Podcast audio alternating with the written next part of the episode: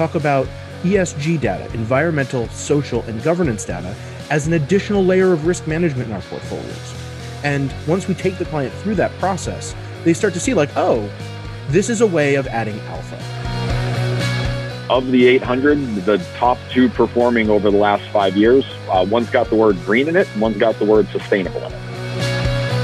ESG is more about leveraging big data from the individual company level and seeing if we can take that information and put it together in a framework to figure out what companies are doing better in ways that will drive performance.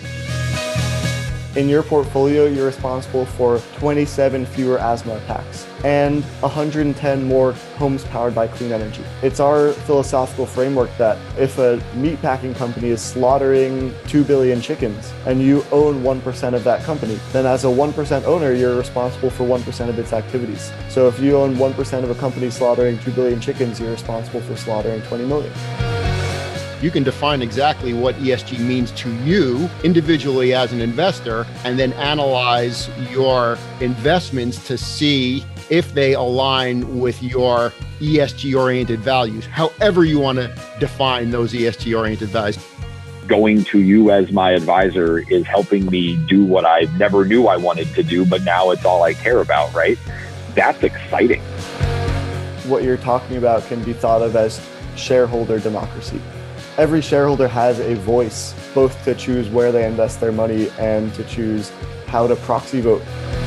The most successful advisors have an onboarding process that engages the client through conversation to bring out why they've come through the door in the first place. And if you keep that same mentality, if you integrate these conversations around values into the fact finding process, you'll have more success. The discovery process is so important here, where you ask those great open ended questions and then shut up and listen. So often, you want to jump in there and say exactly what you think ESG investing means. Let the client define it for themselves, period, end of story. Hello, and welcome to Stathis Mattel Untangling FinTech podcast. This series, which provides you the knowledge that helps you leverage technology to enhance your strategic objectives. In this episode, titled Untangling ESG Investing, we will peel back the layers of ESG to uncover what it really is and how to manage it by leveraging the latest technology, how to cut through the greenwashed marketing fluff, and how to use ESG as a practice differentiator. Our guests today include accomplished executives that come into the discussion from four different perspectives broker dealer advisory services management, investment product management, ESG analytics technology platform founders, and frontline ESG specialist advisor. Our hosts are Scott Stathis and Bob Mattel, and we would like to express our gratitude to the founders of Your Stake for their support in making today's episode possible. And now I'll turn it over to our hosts. Hello, and welcome to this episode of Untangling FinTech. I am Scott Stathis, and I will be your co host along with Bob Mattel. Today's topic is ESG investing, and we'll get into definition details in a moment. However, the driver for this discussion is the fact that ESG criteria have become an increasingly popular way for socially conscious investors to evaluate companies in which they may want to invest. So, in short, ESG has become mainstream. But how do you get past the marketing oriented window dressing and make it meaningful? ESG is a very broad concept and means different things to different investors. So, how do you personalize it for clients? How should investment firms and their advisors approach, position, and manage their ESG offerings? How can ESG help you differentiate your practice? So we have an impressive and diverse panel to explore these questions with, and Bob Mattel, our co-host, will have them introduce themselves. So Bob, you're up. Well, thanks, Scott. I am Bob Mattel. I am the co-host, and let me add my welcome to our listeners as well. I'm especially excited about this discussion today. I've been reading a lot over the last year about uh, ESG, and I believe our listeners will find this to be a very timely topic and an avenue they may want to further explore after listening in. I know I have two financial advisors myself, and this, the subject matter has never been approached with me. So let's meet our panel, and the easiest way to do that is through alphabetical order. Let's start with Keith. Great. Thanks, Scott. Thanks, Bob. And uh, Patrick and Gabe, appreciate you letting me join today. So, my name is Keith Berger. Uh, I've spent uh, the, the past uh, 22 years uh, leading uh, one of the largest annuity distribution teams at AIG and transitioning over to Luma Financial Technologies um, for the next phase. But I'm excited to talk about ESG today, as it's been a uh, you know front and center concept for me for quite some time, particularly living in the mountains in Colorado. So, thanks for letting me join today. Uh, thanks, Keith, and congratulations on the new opportunity, Sean. Uh, thanks, guys, and it's great to be part of the team today. Uh, Sean Meehan, I head up uh, all things advisory and financial planning at Atria Wealth Solutions. Uh, for those who don't know our organization, uh, we're a holding company of a network of six broker dealer corporate RIAs. We've got about 98 billion of assets under administration as an organization, uh, supporting about 700 advisors through the bank and credit union channel and about 1,600 independent financial advisors across the country. Yeah, looking forward to adding some value, hopefully, in the panel, but coming at it from from the corporate perspective and, and have a nice line of sight into what our advisors are doing, as well as working with the partners who manufacture product out there in the, in the ecosystem. Thanks so much, Sean, and we appreciate you joining us today. Max. Hi, everyone. And again, thank you for having me here. Uh, I'm Max Mintz. I'm a partner at Common Interests. We're an independent financial advisory firm uh, in Metuchen, New Jersey. Uh, we're a pure play, sustainable, responsible, and impact investing firm. Uh, real pleasure to be here today. And thank you as well. Patrick. Hi, I'm Patrick. I'm here with Gabe as well. We're co founders of YourStake.org. And um, we met as student activists focused on um, bringing responsible investment to the Yale endowment. And we started Your Stake because we're passionate about catalyzing sustainable investment revolution and uh, happy to talk today about what that looks like. Absolutely. And as you just said, co founder, Gabe. Yeah, I'm Gabe. Patrick pretty much covered it. We're, uh, we're a very close pair. And I just add that I'm excited for this conversation and our goal is to bring transparency to sustainable investing and, and resources and understanding. So I think this podcast kind of fits in within that. So I hope we can help you learn a little bit more and uh, excited for the conversation today. Well, again, thank you all, and let's get right into it, and let's turn it over to Scott with our first question. All right, so uh, so this is a really meaty subject, and uh, let's let's not assume that everybody listening knows exactly what ESG is, right? So let's let's define it. So so what is ESG? How does it differ from other terms like impact investing and socially responsible investing? And Patrick, if you will, kick us off in answering that question. Absolutely. So, newcomers to the field will see a wall of terminology, an alphabet soup, and there's a lot of nuance that's encapsulated in there. Uh, one of the big distinctions is you'll hear some people talk about social responsible investing, some people talk about ESG, conversation is growing more and more, but when you take a term like socially responsible investing, you can actually think about it in a very long view. This has been around for almost as long as finance itself. If you think back to uh, the origins of you know the pre-modern financial system in medieval Europe, for example, there were restrictions on you know money lending and what things could be financed. Christians were not allowed to do a lot of financial transactions. So you have a, a sort of purity or exclusionary approach that has actually carried forward to the modern day, whether that's with tobacco or uh, alcohol and gambling. And that's sort of the crux of socially responsible investing, if you were to distinguish them.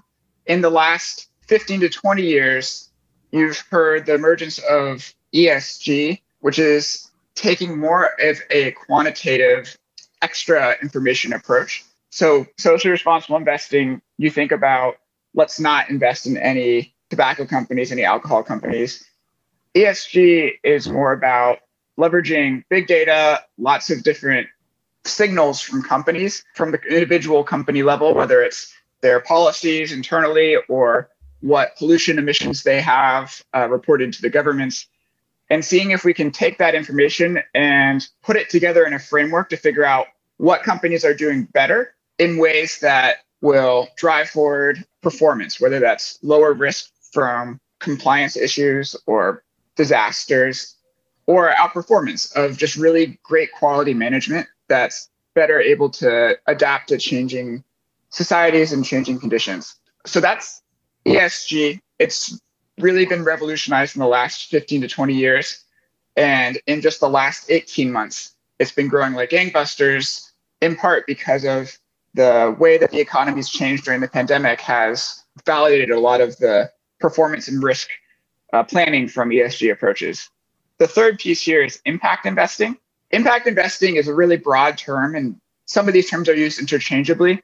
The origins of the term impact investing really come from the private investment space, like foundations, philanthropies, where you're concretely measuring outcomes, whether it's microfinance, the number of small businesses led by women in India, or um, clean water wells in developing countries. Um, you can count those wells, you can count the amount of clean water produced, and from the sort of blend of philanthropic and private capital, you can optimize the impact objectives as well as the financial objectives and make trade offs. Nowadays, impact is really used as a blanket term for a lot of things.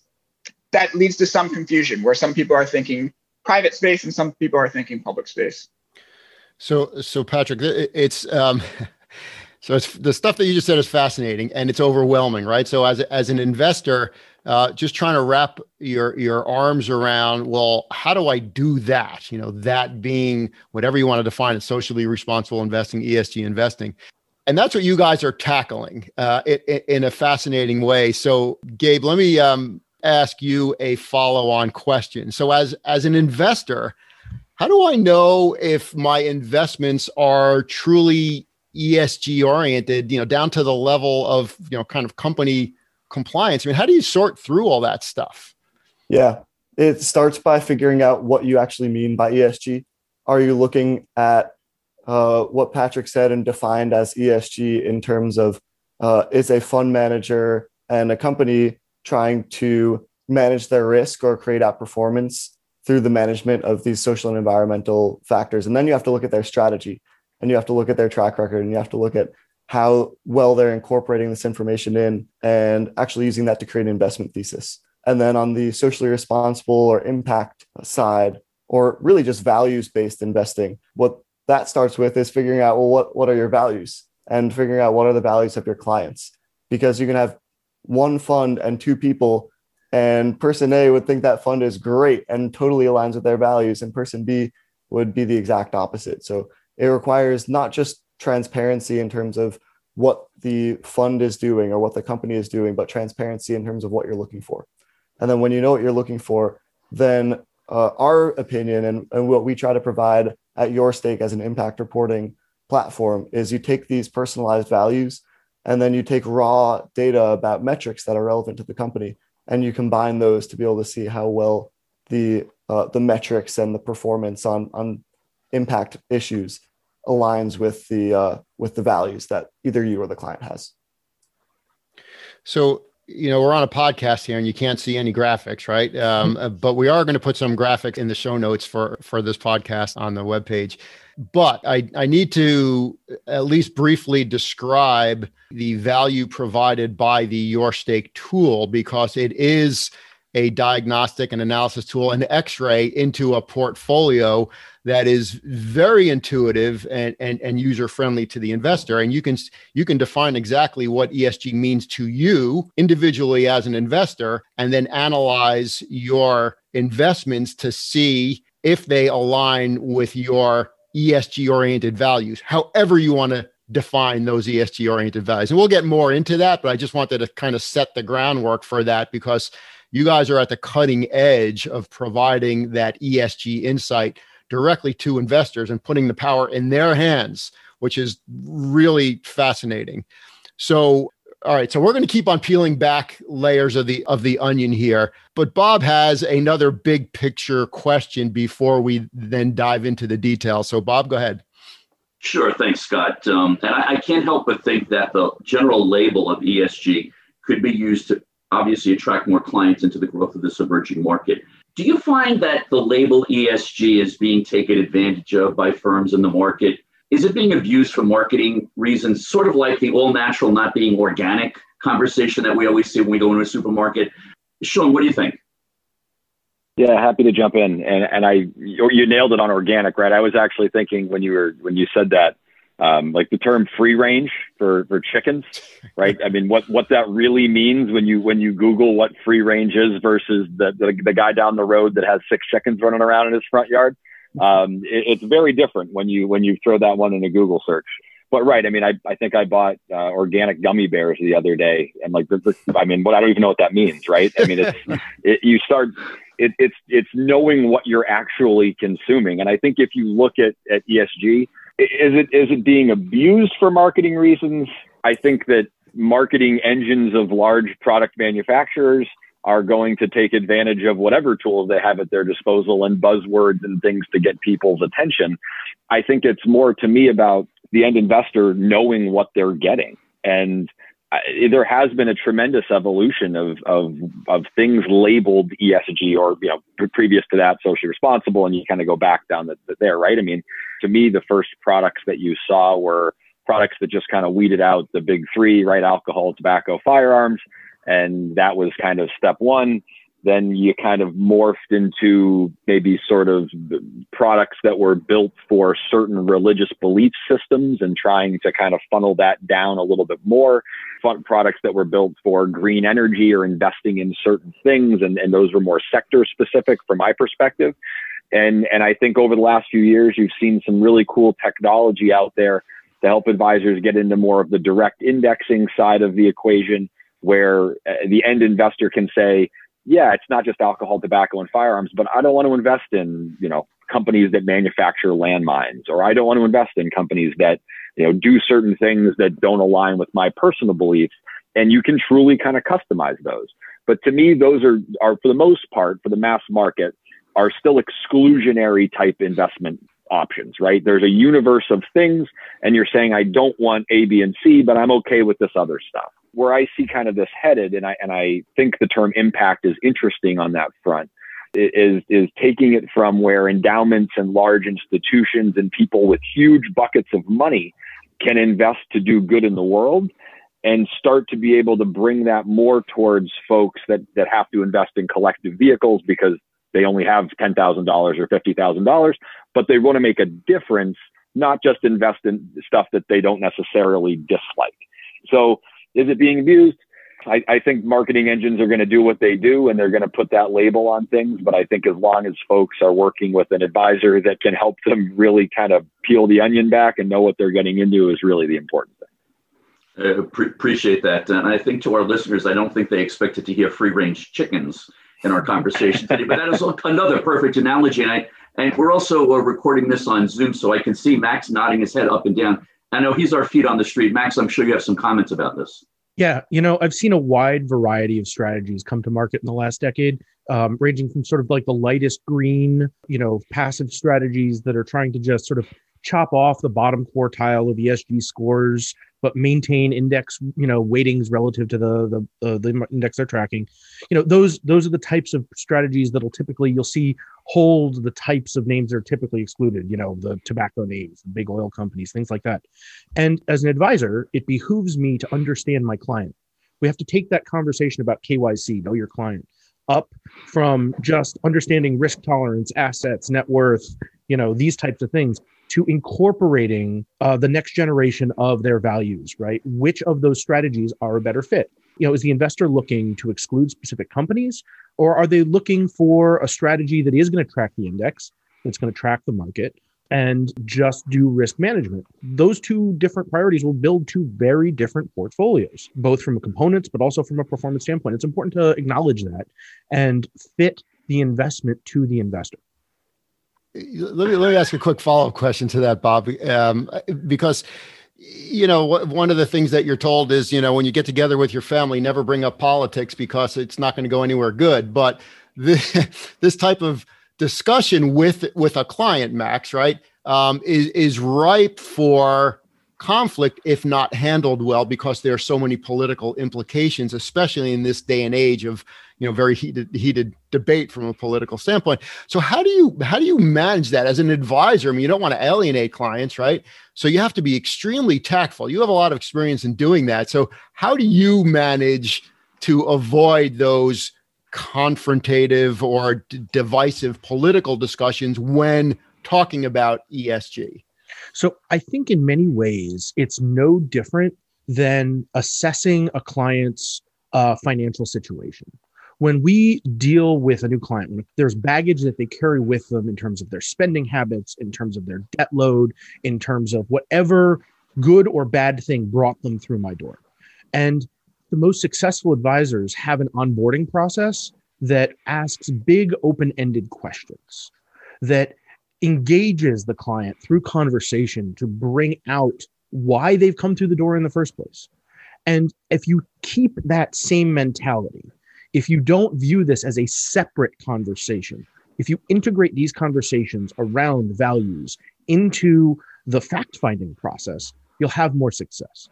Of course, it also helps to have a nonpartisan and non political uh, metric, rubric to be able to communicate these things, things that are universal, words and phrases that engage people without delving into the swamp of negative cultural values, which is what you're referring to here. My firm has chosen to use the United Nations Sustainable Development Goals as that framework. Uh, it's a series of 17 goals that represent what we call the crisis and opportunity facing uh, our planet and the markets. And as investors, we view crisis and opportunity as two sides of the same coin. So, those types of inclusive conversations, saying things that also directly relate to finance, right? So, one of the words that we'll say, one of the phrases we'll use is something like future generations depend on the decisions we make today, both from a financial standpoint, in terms of the risk and uh, investment decisions we make, but also in terms of the impact that our investments make on the world around us. So, as we make decisions uh, that impact our beneficiaries, we need to talk about both sides of that equation and build a portfolio that's a good fit for you as the investor. That puts the investor in the driver's seat and m- makes them more willing and more able to open up about what that means to them. So, um, so here's a, f- a follow-on question. My guess is that there are investors who knee-jerk reaction maybe don't have any interest in esg as a as a strategy. But when you get into the types of discussions that you just described uh, all of a sudden there are a few aha moments. Because once they understand some of the specificity in esg investing their reaction could be, oh, well, yeah, I definitely am interested or support that. And oh, I didn't realize that this was, mm-hmm. et cetera, et cetera, et cetera. Right. So, do you as an advisor experience those situations where uh, uh, an investor has a bit of an awakening and, and, and then says, yeah, I want to use this overlay for an, analyzing my, my portfolio? Is that, is that fairly common? It happens constantly. Uh, in my practice, we have two types of investors that that come to us for help. Uh, one is an investor that's found us on the internet through a, uh, some kind of Google search because they're looking for a specialist in sustainable investing. Uh, those conversations are great. Uh, they're very easy to have because the client comes to us with a fully formed and realized concept, or 80% fully formed and realized concept of what it is they're looking to achieve. And that's when we start talking about customizing investment models to fit their values. The other type of client is somebody who's referred to us by a local CPA, uh, somebody who saw our sign on the street and walked in the office, uh, somebody who does not quite understand what we do uh, and how we do it. And those conversations go a little bit differently. That's when we start talking about the things that Patrick started with. We talk about ESG data, environmental, social, and governance data, as an additional layer of risk management in our portfolios. And the models we build don't come skewed in one direction or another. They use sort of more um, generic types of screens. So we're not going to be, you know, tilting towards one of the SDGs specifically. We're going to be using that framework as a lens through which we view investing. And once we take the client through that process, they start to see like, oh, this is a way of adding alpha. And everybody's looking to add alpha in their portfolios. Yeah. So, the, so, so they're not mutually exclusive. Meaning, uh, some people are concerned if I focus on ESG, I'm not going to get the performance. Uh, uh, they're not mutually exclusive at all. Matter of fact, sometimes they they correlate, right? Um, so, Sean, you you had some follow on thoughts, and then Bob, I want to send it back to you because I didn't mean to to take this this line of questioning away from you. But Sean, go ahead. well, yeah, I was thinking as Max was talking, right? Because the, the products have evolved too you go back to what was SRI. I think when products were labeled socially responsible investing, it was almost just taken for granted that they weren't going to perform as well as non-socially responsible products. And, and they, for the most part, really didn't. I mean, they didn't do as well. Um, they were higher internal expenses. And you, then you start to wonder, well, with slapping an SRI label on something just a justification to increase the management fee by 20% because you, you're working a little bit harder on to manage the mutual fund, right? Um, I think the, the, this ESG notion and when you unpack it, what it really does is it gives you the ability to put an additional lens on something to look for things that could outperform the general markets or a general fund. And I, I look at the product universe that our advisors have across the organization. Um, if you take uh, the roughly 800 separate, separately managed account solutions, and I know we're going to unpack is the label being abused and, and what's really under the hood when you peel back these portfolios of the 800, the top two performing over the last five years, uh, one's got the word green in it, and one's got the word sustainable in it. Now, again, the marketing and that's the product name, but those are products that were created much more than five years ago that they've had a, a track record of, of managing. I, I, think the, the proof's now kind there's, there's there's proof of concept now that hey, you can have a mandate that is we are going to try to do something that betters the world, that it tries to achieve a goal, and also outperform the other guys, which I think helps folks in Max's shoes because now it's not well, you know, save the world or or make money. You, you, it's one or the other. Uh, you can do both if if you've got the right the right product suite and you you've got the right lens on it. And Sean, I just also add that it's a really pernicious problem in our opinion. Uh, I I think that greenwashing is one of the top three biggest uh, issues holding back ESG investing. We've heard a lot of anecdotes and a lot of stories of people thinking that it's cool, but losing a ton of trust as soon as they see that something that's called a sustainable fund, well, their top 10 holdings are exact same as, as this non-sustainable fund. What's actually happening? What am I getting? Are you just charging me more so that you, you can make me pat myself on the back? That I think is the biggest issue with greenwashing is that it's eroding trust in the whole industry. And we think that there are a lot of people that essentially need to be able to understand, have more transparency into what's actually going on to build that trust back. And that's what we're working towards. And I'd also add there are two ways that you can have those big issues with greenwashing from a fund side. Uh, the first is the light touch approach that we've already talked about, where maybe you're just changing a couple weights or tilts or excluding the worst 5% of companies for something. But I think there's also a subtler, less malicious form of, of this greenwashing, which is simply differences in values, where there's already a lot of differentiation in terms of what ESG ratings providers, what scores they're giving to particular companies. And there's no way it's it's a literal impossibility for my values to be the exact same as what this rating agency says is the definition of ESG. I have a different ESG personality type, as we sometimes like to call it. And that's something that I see a fund that doesn't align with my values. I might think that that's greenwashing, even if there's a rigorous ESG process because it's not personally relevant to me, I might call that greenwashing or, or think or be afraid that that's greenwashing. And that's another challenge that needs to be combated. It's the light touch and it's the differences in values. You, you mentioned greenwashing several times. Can you just define it for our listening audience exactly what that is? Yeah, greenwashing is essentially when either a company or a fund calls itself green or sustainable or having a positive impact and it's really more marketing fluff than actual uh, real action. For example, if an oil company puts in their sustainability report, we've we've reduced uh, office waste by 73%, uh, switching from printed paper to recycled printed paper. Slow clap. You know, that's like it's kind of painting a, a, misleading picture of what's actually happening at the uh, the tar sands pit. Yeah, that's actually the origin of the greenwashing term. It didn't come from funds to start with. It came from companies that would produce these uh, great sustainability reports that would share all of their progress and everything that's great that's going on. And they would, like just like Patrick said, get at the non-important issues and highlight things that made them look good, regardless of whether that's actually core to their business. Well, we've brought this whole conversation full circle because I started with the definition of organic versus all natural, and that really greenwashing basically covers it for ESG. So, um, so I'm going to pass it right back to Scott for our next question, unless there's anything else we missed. Well, I, I, I don't know. I'm craving organic gummy bears right now for some reason.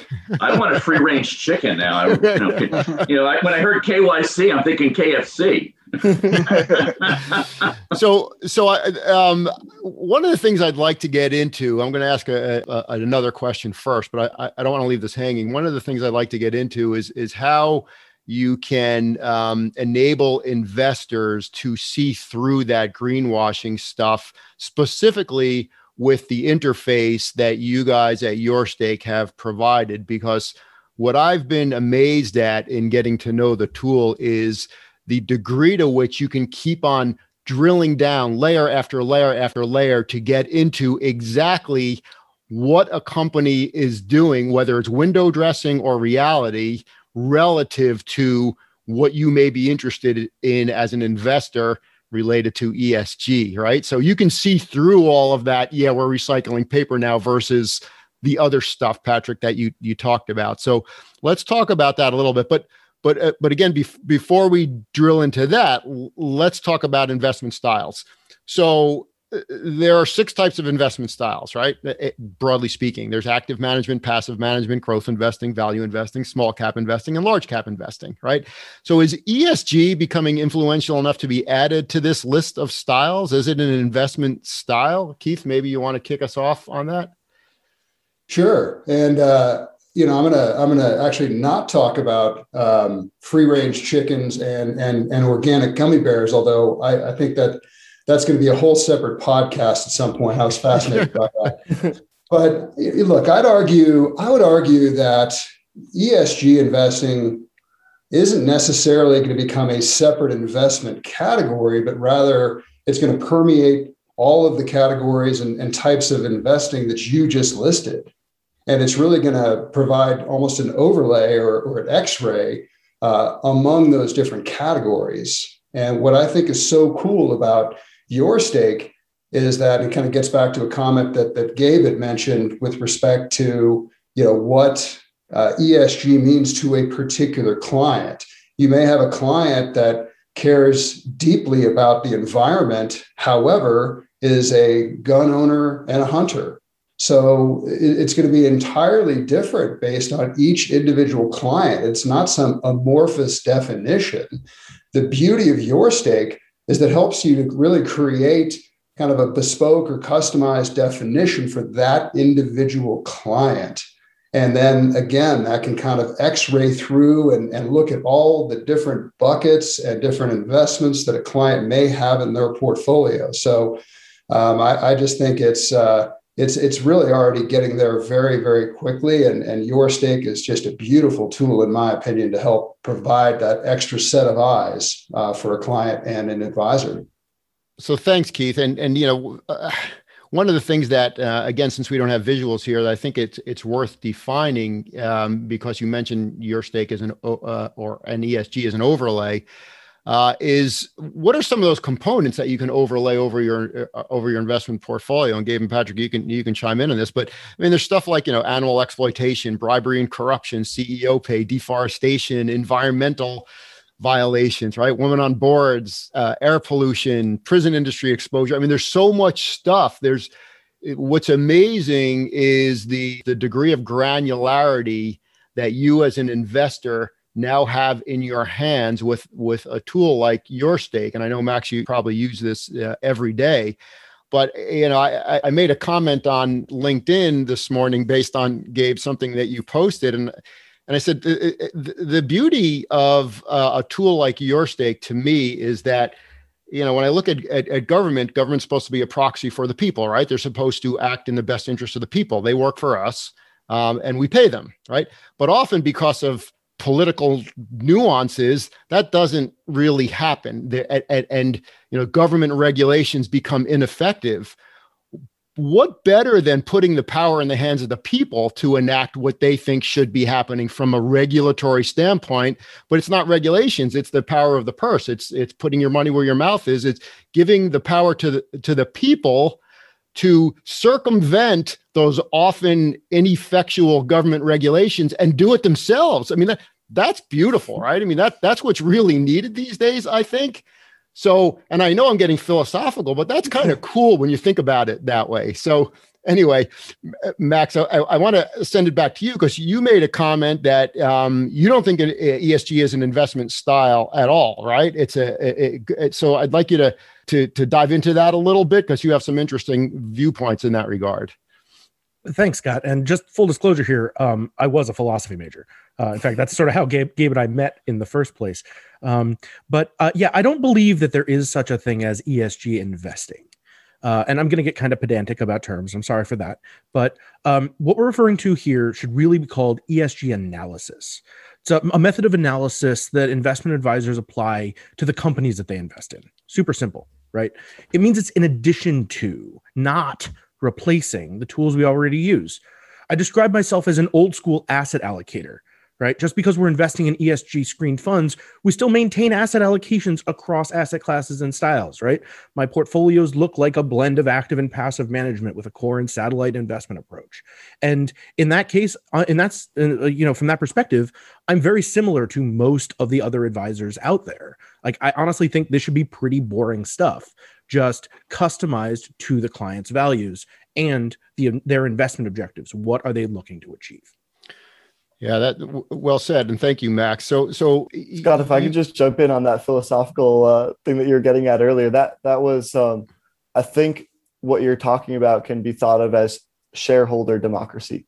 Every shareholder has a voice, both to choose where they invest their money and to choose how to proxy vote or, or what to do when they're invested, for example, and being more active and engaged. And, and it's really up to financial advisors, in our opinion, to help individuals become more active and engaged with their shareholder voice and and participate in that shareholder democracy. So that certainly is a vision that we are building towards at your stake too. Shareholder democracy, I love it. That's a that's that's a great way to put it and a great term.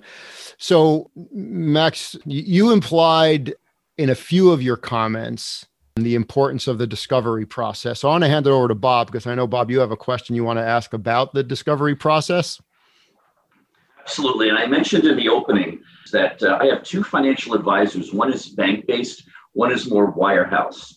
What questions should my advisor ask me? What questions should advisors include in their discovery process to uncover if there are elements related to ESG that a client may want to consider when crafting an investment strategy? And for this, why don't we go to our feet on the street with Max?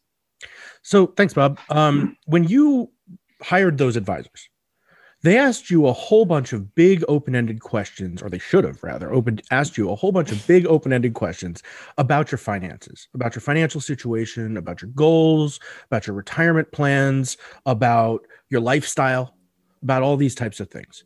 And i would love to see more advisors incorporate those same kinds of big open-ended questions about values about how you think about the world. You know do you eat meat? Are you a vegan? You know are there types of things in your in your life that you seek to avoid? Are there ways that you spend your money through your choices right? Getting at that idea that gabe was talking about about money as voice.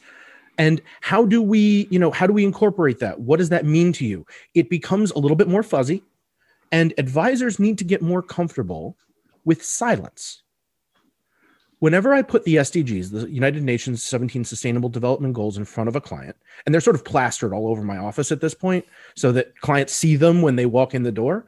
But um, when I put the SDGs in front of a client, I make sure to stop talking. And this is kind of anathema to most advisors because we always kind of have to be the smartest person in the room. But this is a pro- point where I am not guiding the conversation. It is up to the client to lead me and they will often lead me into places I'm not comfortable, into places I'm not an expert. And we describe this as taking this journey together. The client's educating me, I'm educating the client, and it changes the nature of the relationship. And I think that many advisors forget we're in the relationship business. Managing money, investment products, risk management, alpha, beta, modern portfolio theory, all of these things are tools, solutions to problems. But the way we are paid, the way we are compensated, and the way our businesses run is based on relationships. And there, I cannot tell you how much I have learned about my clients and what has enabled me to serve them better and deliver more new, unique opportunities to them that they're looking for. And they thank me because I have done this discovery process because I've asked them these questions and then I've sat there and listened and they finally feel heard. Let me um, let me ask you another question about what you just said. You said silence, and you also said that you've been in situations that are uncomfortable. Give me one of those. There's got to be a good one. Oh man, um, you know, I'll get you know when you start going down these roads, clients will often say, "Well, what about something like a biochar investment?" I don't know what biochar is, or I didn't at the point at that point, and that led me down a rabbit hole. Right? Uh, I get you know clients go, "Well, you know, I also." I own these 48 acres of land in upstate New York, and it's costing me a lot of money. And I'm only holding on to it because, uh, you know, the developers are sweeping in, and I want to preserve this as open space. And I go, oh my God, this is a massive planning opportunity. This is something that has, you know, really, it's a drain on your resources. You're paying, you know, 10 grand in taxes a year on this land. Your cousin owns a prop piece of property in the middle of it, but we got to do a conservation easement. We got to get this donated to a land trust, get you a tax write off. You know, these types of strategies where you can explore creative outside the box areas. Um, and, and, you know, maybe it's outside of a public markets portfolio, but it gets you into conversations about donor advised funds. It gets you into conversations about, you know, their charitable intent uh, and the rest of their lives. It makes your practice more holistic. And that gives you access to the rest of your clients' lives. Yeah. And to jump in there about what Max was saying at the beginning about open ended questions, we've worked with hundreds of advisors across the country. And that's actually one of the biggest ways we see these things go wrong and advisors kind of fall flat on their face. If they have a client walk in, you know, they just sort of start talking about sustainable investment portfolios or, or put a menu of things in front of someone like here's a carbon free fund, here's a, a women empowerment fund, here's a, a alcohol and tobacco free social responsible investment fund it's overwhelming to people and it's something that they don't really relate to. And if the person who walks in the door is not a big fan of carbon reduction because maybe they drove up in a Humvee, now you've made an assumption implicitly and they may walk out the door and you won't know why. So that's really guided the way that we've designed uh, at Your Stake. Our uh, we have a questionnaire to help advisors with this part of the process. And we design it according to personality types like Myers Briggs. Uh, we call it ESG personality types, where it's just asking a series of really open ended questions that get at those behavioral values that Max was mentioning. Like, are you eating meat? Are you uh, owning a gun? Do you believe that employers should pay higher wages to people, even if that means they have to employ fewer people? We found that advisors can use that to guide a conversation, but also to kind of get people in the door. It's just sort of like a, a lead generation kind of like a, a quick quiz that someone can take. And if the advisor is not really comfortable as educated as Max about all these issues, it, it could be a really big imposing fear of having these conversations that are open ended because of what Max was saying. Like if a client asks a question that comes out of left field and there's no sort of rails, then the train's off the track. Exactly. And it's a, you know, if you're going to ask an open-ended question, you have to be prepared. And, and I think that's what we're talking about here. And I know Keith has been dying to add to this. No, I think, look, I think, uh, you know, Patrick and, and Max bring up so many good points there. And I think the question was, was posed before. and We talked a little bit about the advisor maybe feeling a little bit uncomfortable in this whole discussion, especially if they're new to talking about ESG investing. But I think the discovery process is so important here where you ask those great open ended, non judgmental type questions. And then to Max's point, shut up and listen. And we all know the danger of, you know, you break down the word assumption, right? And I think we all know what that means. And, you know, so often you want to jump in there and say exactly what you think ESG investing means. And I, I would suggest that, you know, take advantage of this discovery tool and ask those questions and let the client define it for themselves, period, end of story. And I think that's where a lot of this value comes from. It's so important. Sean, you raised your hand. Yeah, I was just think, I was just thinking uh, as, as Keith was talking. I mean, right? Max is obviously very comfortable with this, and this is what he does, and this is his business. Um, there's a lot of advisors out there that that this is just not in their wheelhouse, right? It's not a daily conversation they have. I've seen many people dip their toe into this space through the fact finding process by simply just asking their, their the prospect or client, is there anything you don't want to invest in? Right? It's an open ended question. And they might just say, no, I'm good with whatever you tell me to do. And, you know, they, and they go about their day. But I don't, to me, that's an area where I don't know that you can get into too much trouble. Right. I mean, somebody may come in with a list and say, well, I never want to invest in company ABC because I have a horrible experience there as a consumer, right? Or, or I don't want to invest in this industry because I feel passionate about not having my money go to work there. But, you know, I know we use the Hummer analogy a lot, uh, but right, and I don't know, we're about 18 months away from an all electric Hummer pretty soon here.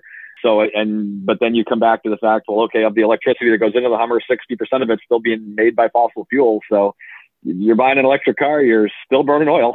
Um, and it just depends on how it gets into the car. But I, you know, that's where I, there, there's no silver bullet. There's just, there's degrees of how you can make the consumer comfortable that what they don't want to do or what they're passionate about is being reflected in their investments, if they even care to do that, right? And, Max, I, I'm sure you've got, I've run into people that are super charitable, they with the money that they're spending they want to support their causes. They want to do certain things but couldn't care less about investing their money with with any sort of cost behind it. Just say just make me as much money as you can. I really don't care how you do it. And you know i think that's what you have to weed out through that that fact finding process because I, you know i might give every do- dollar i have to charity to the spca because i'm super passionate about animals but i don't care about if you want to invest my money in a company that does animal testing i don't care right? I mean, I'm not saying that to me personally, but I mean, you know, you can't always equate those things just because somebody's passionate here doesn't mean on the other side that they're not. No, Sean, that's that's not only true. That's uh that's the end of the story of how Gabe and I met. Uh, actually having that exact conversation in a dark corner of Facebook. We come from a, um, a philosophical movement called uh, effective altruism, which looked at the the impact of the money you give away.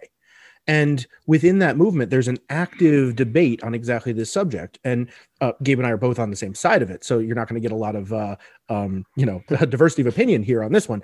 But um, there's an active debate, even within philosophy, about do we maximize the money we uh, we make so that we can maximize the money we give away, and do we invest in things that are specifically at odds with our values on the assumption that they'll perform better, which we think is wrong. Um, uh, yeah, no, that's a live conversation, and you got to have that conversation with each client. Max, you just renewed my faith in the dark corner of Facebook because I always assumed that's how people ended up on no fly lists. I didn't know that was actually your people were doing good in the dark corners of Facebook. So that makes me feel better. Depends on the dark dark corner. and that is something else our listeners probably never thought they would hear. One thing I promise to do after this podcast, once it's released, is I am sending this link to my two financial advisors to enlighten them and so they real, so they act quickly before Max takes over my business. So uh, off to Scott. All right, I, I, have a question, but let me make a comment before uh, I ask the question. So. So the comment is this: uh, we have delved into the discovery process in this discussion, right? And the discovery process is too often taken for granted by the majority of advisors in our industry, especially if you look specifically at the, the channel that Bob and I work in, which is banks and credit unions. It is the single most important job of the advisor. That is the discovery process. And not enough advisors um, spend enough time in crafting a perfect discovery process. I come from the financial planning side of our industry where I ran a financial planning software company. And when getting into deep discussions with our clients about increasing utilization of financial planning, I told them the the you know the 80-20 rule is in play here. And they they asked, well, what is it as it relates to financial planning? I said 80% of the pop that you'll get from financial planning comes from 20% of the functionality, and that is the discovery process.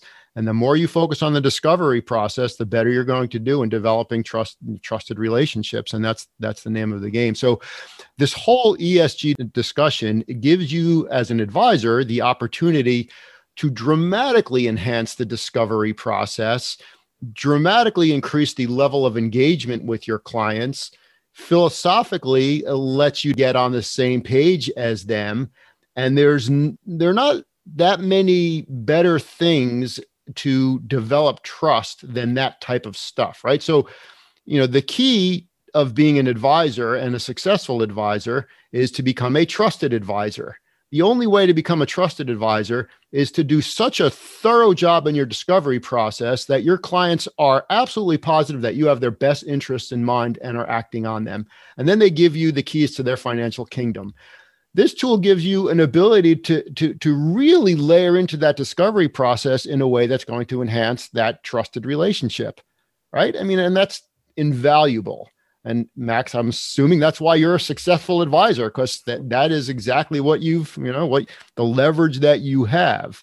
So, so good for you. Um, so Scott, so if I could just jump in real quick. Yeah, one, yeah, sure. One Go ahead. problem that we've found is um, uh, this is with other sustainability questionnaires, and I'm sure it would be the same thing with the risk questionnaire. Imagine going through a risk questionnaire and uh, saying, okay, it seems like you are not really a risk taker. You, you want to be very conservative. That's great but then not putting that client in a conservative portfolio. And, and like a lot of sustainability questionnaires are designed like that. What are all the things that you care about? But then it's not linked to any action. And then what's what's even the point? What's going on? And you can't report on it. You can't customize portfolios around it.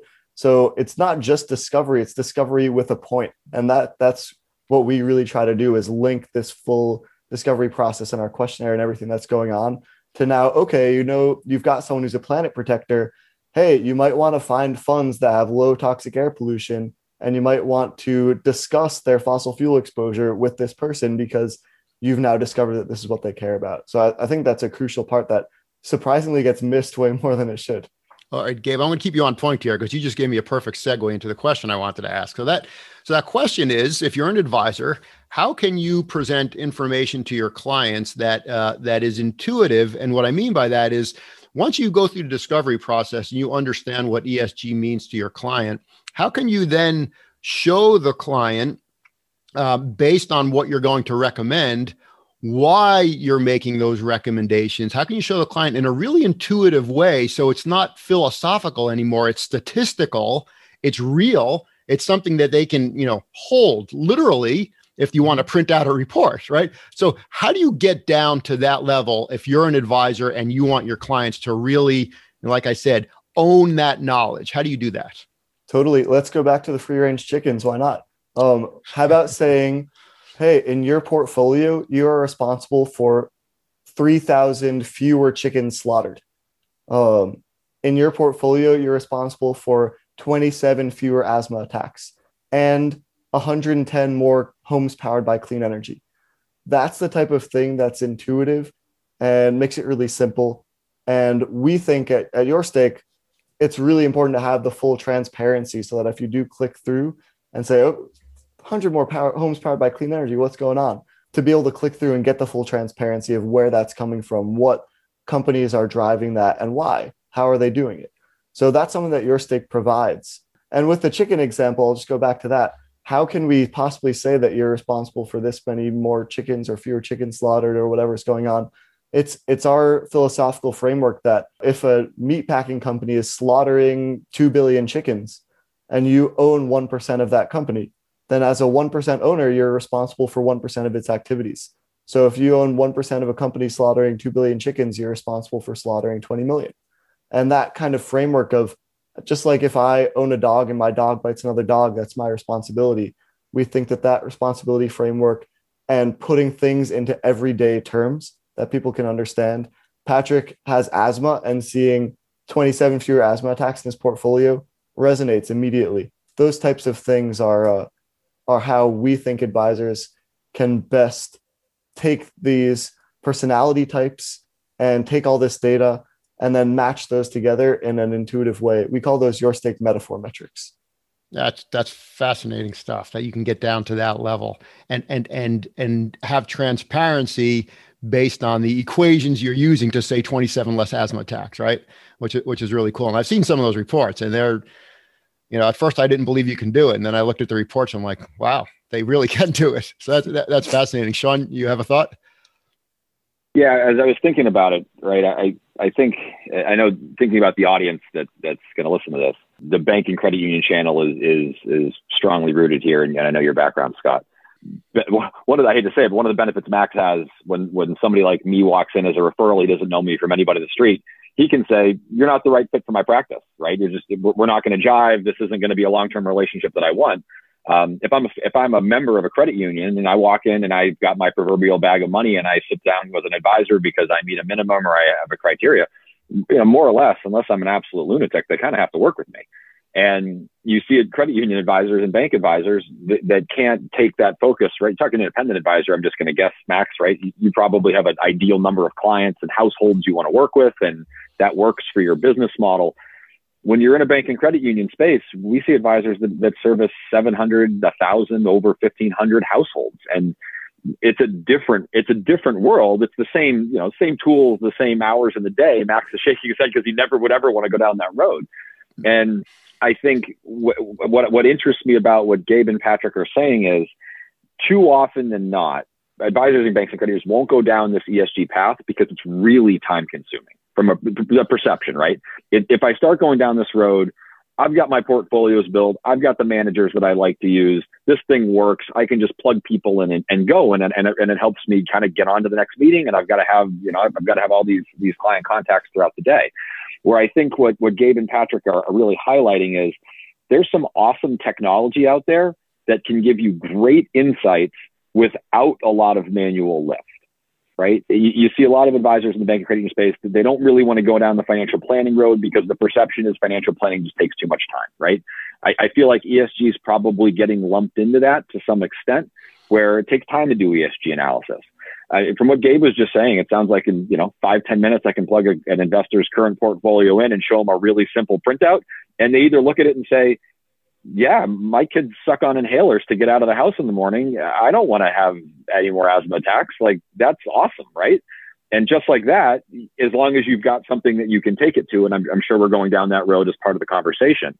Um, I, I think that level of simplicity and helping advisors understand that there are really cool tools out there that that can help you not only win business, but engage in more meaningful conversations, but be able to do it with scale and not bog your business down. Yeah, no, I, you know what? That's that's really well said. And and and the good news for the bank and credit union channel is that the the evolution is uh, is now creating a career path where the best advisors in the channel are book based advisors, what I'll call them. They're not in the branches anymore, and they're limiting the number of clients they work with, um, and their their businesses look more like Max's business. So a you know fairly significant percentage of programs in banks and credit unions now have what they call second story advisors or wealth advisors and that's the evolution. So you might start as an associate advisor you know then you're a branch based advisor depending on branch traffic but then when you get good enough because you're you're good at the discovery process and the planning process then then you're you're optimizing your book you move out of the branches into a wealth office and you're off and running like like max is so tools like YourStake can help you down that career path and increase your momentum down that career path if used properly. Um, so I- I- interesting stuff. All right, uh, Keith, you had a thought, I believe. Yeah, just I mean, really briefly on that topic too, and I think Sean brings up a great and realistic point. But part of what's cool about the tool too is that you can literally do a bit of a light version of this conversation as well with discovery and the tools that are provided can give you kind of a cliff notes version for that client if you want to just kind of hit a light touch not necessarily you know go super deep with a client uh, or i guess maybe it's spark notes these days but um, you know you can you can kind of go as deep or as light as you want so it does not have to be a remarkably deep long process you can hit it pretty quickly and add a little bit of value if you just want to go you know kind of first level with this as well I'd also just add that in some sense, it's kind of counterintuitive what the simplest thing is. At first glance, you might think that uh, an ESG score is the simplest. Hey, you've got a portfolio, it's an 8.2 out of 10. And that is like a, a quick approach that you can do. But the challenge is, even if it's the simplest upfront, uh, it doesn't really mean anything to the client. And then if anyone asks a single question, now you got to read an 80 page methodology document to be able to answer that question. So a simple score might seem appealing, but we've a lot of the clients that we work with actually started out by presenting a simple score to their clients and it didn't work for them. And, and that's why they're now working with us to make those conversations easier. Well, uh, Max, I, I, think you have a, a, comment you want to make, and I'm going to hand it to Bob. But I have a feeling you're going to you're going to already answer the question that Bob's going to ask. Probably. yeah, I don't want to skip through skip through this too hard, but um, Sean, I think you said this really well, and I just want to expand on one point that that you made inherently that I think needs to be made just explicit, which is that it's all about storytelling clients don't respond well to bar charts. They don't respond well to graphs of ESG alignment, these kinds of like ivory tower discussions about optimizing ESG scores and whatever, right? Um, those things are important to us as portfolio managers, as construction, you know, as technicians in our in our businesses. But we need to be tools that are able to show our client what makes us different and why we've chosen to work with one manager over another, right? Whether that's how those choices impacted the sustainability characteristics of the portfolio, or the thing that we haven't talked about yet, which is shareholder advocacy, which is the next stage in using the power of voice to create change in the world and reporting back to clients on what that change has been. So I see this as um, I see the biggest win during discovery as presenting a client with a choice they didn't realize they had, right? Demonstrating that we as advisors have looked into these investments and recommended both an appropriate risk return um, perspective but also in terms of what matters most to those clients, right? And I love the way Scott talked about this earlier, sort of like layers of an onion, going diving deeper, but letting the client drive that part of the conversation, saying, "Oh, you're you're interested in this. Let's let's look deeper into this one metric," and then putting the client in control about where that conversation goes. And, and Gabe, you just mentioned score, and we really haven't talked about scoring much. And scores are an important part of the whole ESG analysis concept. Max, let's go back to you. Can you tell us a little about what ESG scores mean and how advisors know which ones to trust and which ones not to trust? Um, so we got to start this conversation off by saying something kind of ugly, which is that, uh, and Gabe did allude to this earlier, but uh, ESG scoring is a dark and opaque art, which comes with some kind of nasty hidden issues. So, for instance, uh, how do we decide what constitutes a good or a bad issue? What values judgments are ESG data vendors making when assigning a raw score? Right. There are so many vendors now that, you know, somebody just talked about reading 200 page methodology documents. And like, that's what I thought my business was five years ago was l- looking at these ESG data vendors, reading through their 200 page methodology documents, and like understanding what these scores meant so that I could compete with advisors who didn't understand that. And, um, you know, while it's important to do that, you know, especially for funds, right? You got to understand the prospectus, the methodology, what's going on, right? Just like for financial planners, you have to understand how your Monte Carlo engine works, right? What the what a Monte Carlo success rate number means and how to communicate that to a client. So you have to do that. But um, I'm going to say something here, which I don't think you guys are going to expect me to say, which is that I just don't trust ESG scores at all if they're written by an analyst I've never met right? I don't know who these folks are. I don't know how they were trained, what their background is, and what inherent biases, the invisible things they bring to the table. Um, there's so many studies now on how many how these biases skew the investment world's thinking, right? From you know the way we deal with race and gender for portfolio managers and scoring funds and the rankings in the industry, right? Through through long term performance numbers and how it just doesn't match these things, right? That I would be I would really advise advisors to be very cautious about the methodology of any ESG vendor that applies a numeric or a letter score, right? Whether that score, because like whether it's looking at like the financial materiality of these issues or values alignment or even another metric will really dramatically change the outputs. So one of the reasons, and you, you need to know this, um, we have fired many ESG data vendors at this point. Um, I'm not allowed to name names because compliance would eat me alive, but um, the reason that we've selected YourStake is that they are not employing analysts to give scores. And I never want to put one of these scores in front of my clients anymore because that is the one area where I, as a specialist in this field, have really gotten bogged down in the weeds. Because when I get this question, every time someone sees a score, they will say, Well, what does that mean?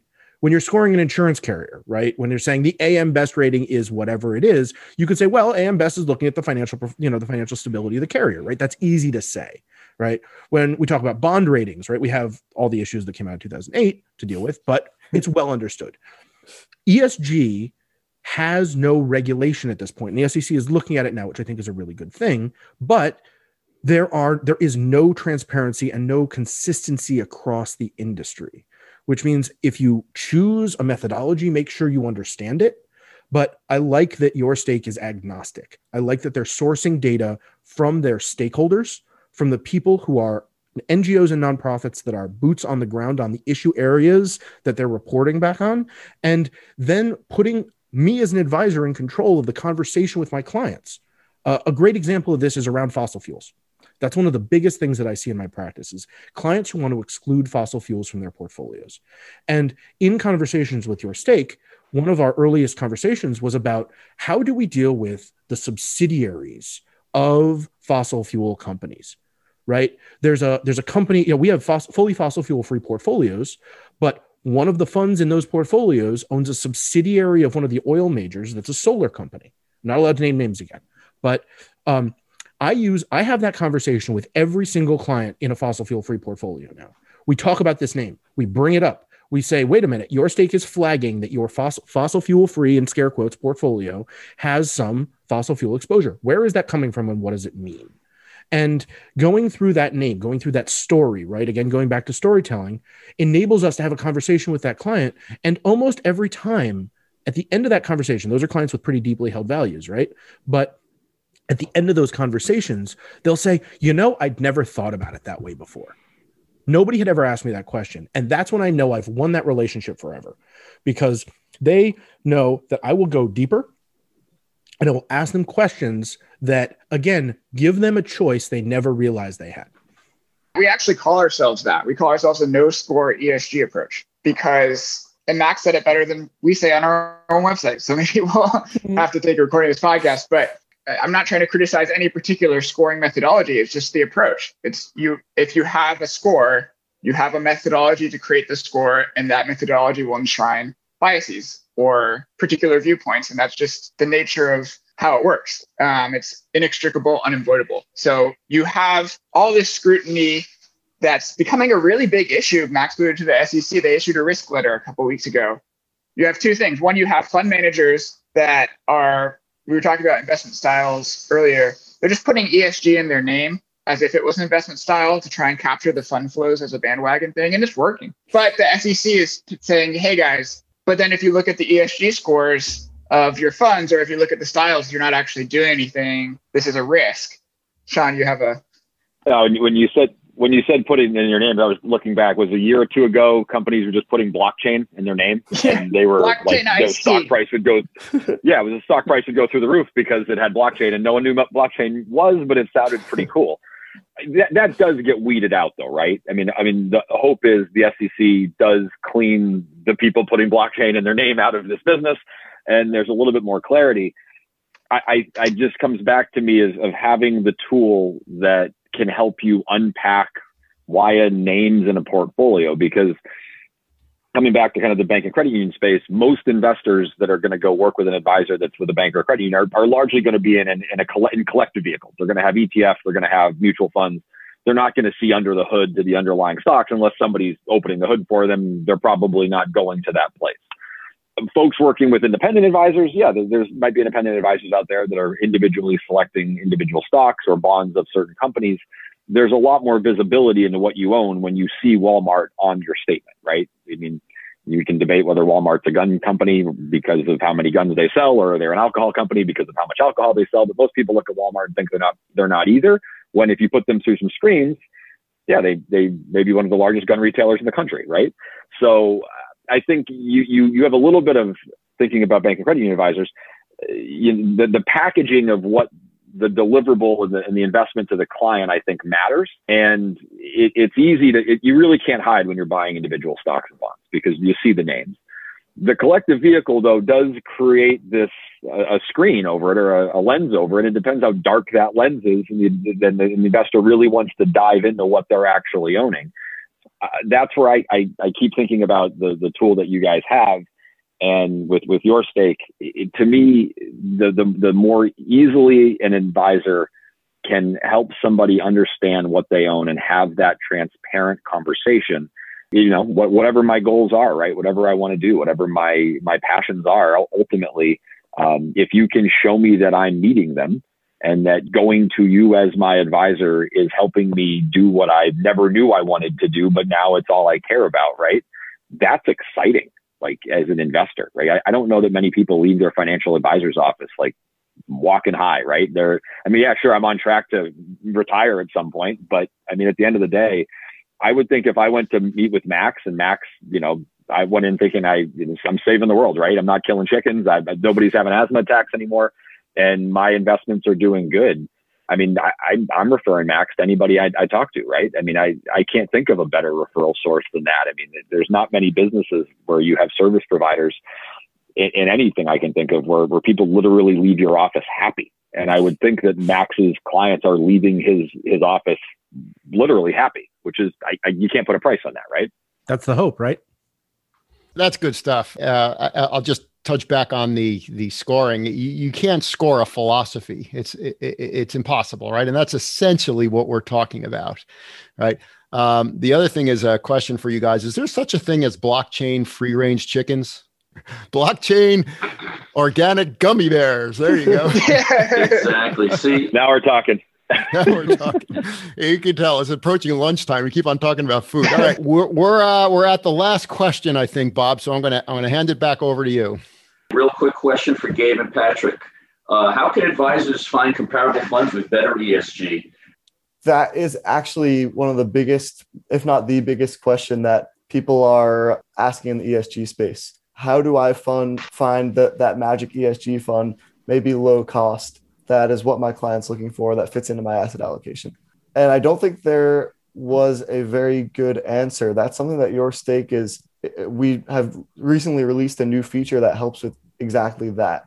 And I think that's the goal. And there will always be a lot of different approaches, but the basics of what's needed is to be able to again personalize, to be able to find out what you're actually solving for and then from there to be able to have an ability to compare side by side within an asset allocation or within a particular portfolio what are the particular tweaks that you might be able to make what effects will those have on the impact and performance of your portfolio and basically be able to test around and play around.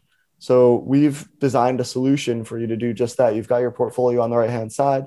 You can swap in certain things and see how that affects your your impact. And one of the great ways that this is used is we have people that take a client's base portfolio and they load that in and then they're able to switch around a couple things minimize that for for tax simplicity and and whatever else it might be and then be able to show all right here's what we did by switching these funds around we just took all of your tobacco and fossil fuels out of your portfolio and we reduced your discrimination violations by 86%. And now you have 13% more women on your board of directors. So being able to have those, uh, the ability, the sandbox to play around, and then a way to do a simple comparison is what we've found to be the most successful, starting either from an ESG model to create multiple value sleeves or just uh, taking a client portfolio and showing how you can make it better.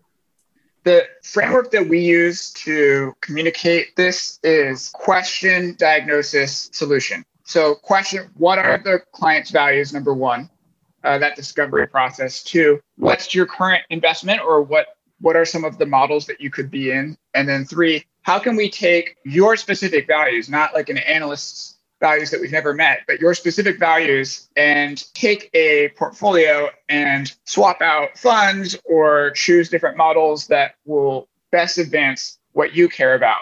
And um, the difference that it can make is if someone's shopping around for an advisor and talking to a couple different advisors, maybe a little bit interested in ESG, and one advisor, you walk in the door and they say, Great, you're interested in ESG. I've got a portfolio for you. It's a ESG flavor it's a 8.7 out of 10. Uh, isn't it great? BBB plus.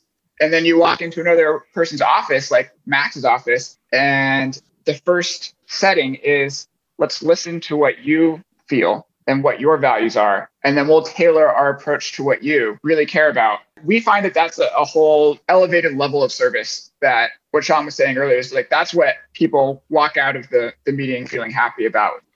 It, it gives you as an advisor an opportunity to significantly differentiate yourself in a commoditized market. How can you ask for more than that, right? I mean, we, we are, if you're an advisor, you can be thought of as a commodity. And the only way out of a commoditized market is differentiation. And, and this is an opportunity to do that. So so here's what we've done today. We've uh, we've peeled back maybe three layers of the onion, and there are a lot of layers to go. So I have a feeling that this discussion will continue. I hope it does because I've really enjoyed it. And I think you guys have been great. You've you've you've added some really interesting context to this whole subject of of ESG. Bob, let me turn it over to you for some closing comments. And again, thanks to our panel today. We had great conversation, tons of great information. I wrote you know, five top takeaways. Let me just really go through them real quickly. Number one, ESG will bring your know your customer to a much higher level for sure. Um, ESG will add an additional level of risk management to your practice as well. Watch out for greenwashing. Read the label. All natural is not organic. Always be prepared before you go down the ESG path. And then, and then um, KYC, know your customer, is not only know your customer, it's know your chicken. Um, with, with that having been said, to our listeners, you don't have to go it alone. There are a lot of resources out there to guide you through the ESG analysis and opportunity, and we hope to help point you in that direction. Keith, Sean, Max, thanks so much for uh, the conversation today. And of course, Patrick and Gabe from YourStake, thank you as well. To all our listeners, thank you for listening. Don't forget to sign up and uh, get our podcasts that come out all the time. Thanks so much. I think the term you were looking for was subscribe, right? That Bob? is the term I was looking for. But thank, thankfully, we can edit. Thank you to all of our listeners, and please subscribe to our podcasts. Thank you again for joining us for this episode of Untangling FinTech. We hope you found the discussion valuable. We have provided a variety of additional information on YourStake and ESG investing in the show notes for this episode, which can be found on our website, staffispartners.com. For additional information on YourStake, visit yourstake.org. That's Y O U R S T A K E dot org. We'd again like to thank Keith Berger, Sean Meehan, and Max Mintz for their insightful contributions. Lastly, and most importantly, we want to express our sincere gratitude to Patrick Reed and Gabe Risman of YourStake for their partnership and valuable support in the creation of this podcast. Please don't forget to subscribe to this podcast and our two other podcast series Industry Leadership and Success and BISA Industry Trend Watch. And we hope you join us for future episodes.